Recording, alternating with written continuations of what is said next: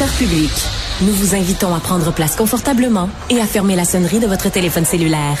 En cas d'incident, veuillez repérer les sorties de secours les plus près de vous. Bon divertissement.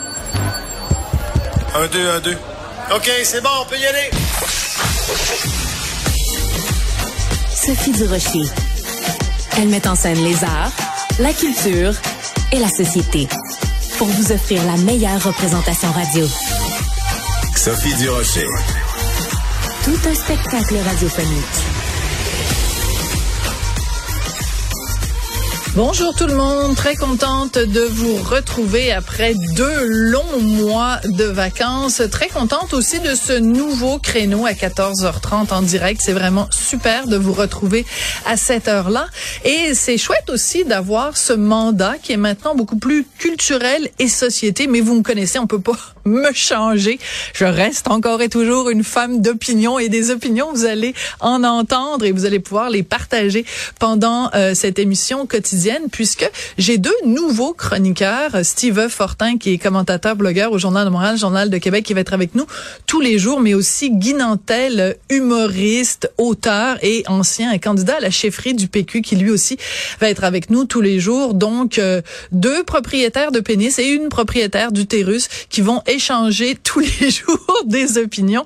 Tout à l'heure, je vous ai dit bonjour, mais en fait, J'aurais dû vous dire bonjour, hi, parce que il y a vraiment une chose qui m'a frappé pendant cet été 2022, c'est cette lente soumission, cette soumission tranquille, cette démission tranquille au Québec face aux Français, que ce soit l'élite, que ce soit les artistes, que ce soit monsieur, madame, tout le monde. On est en train de s'angliciser à la vitesse grand V au Québec et on en a eu deux exemples vraiment probants pendant l'été 2022. Euh, bien sûr, euh, tout récemment, les résultats du recensement qui nous ont jeté un nouvel éclairage sur l'idée qu'on se faisait du Canada. Peut-être un peu naïvement, on se disait, ben, au Québec, c'est une province francophone à l'intérieur d'un grand tout canadien qui, lui, est bilingue.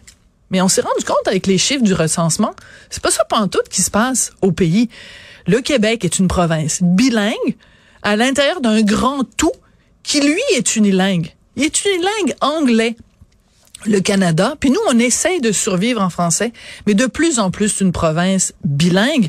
Et on en a eu justement un exemple au tout début de l'été. J'étais en tabarouette au début de l'été, puis je le suis encore rendu au 29 août parce que c'est absolument hallucinant ce qui s'est passé. Au tout début de l'été, on a appris que les employés des francopholies de Montréal étaient obligés de parler anglais entre eux et de parler en anglais avec leurs employeurs. Pensez-y deux secondes, ça a juste aucun bon sens. On parle d'un festival de chansons francophones dans une ville francophone, dans la seule province francophone au pays et les employés sont obligés de parler français. Et moi, quand cette nouvelle-là était sortie au début de l'été, je me disais, ça va provoquer un tollé.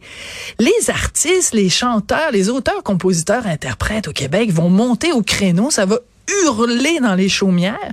Ben non, on a fait une entrevue avec Louis-Jean Cormier qui dit "Oh ben oui, c'est vrai qu'il faut la défendre cette belle langue-là, le français, mais bon, dans le fond, le bilinguisme ça a aussi beaucoup d'effets bénéfiques."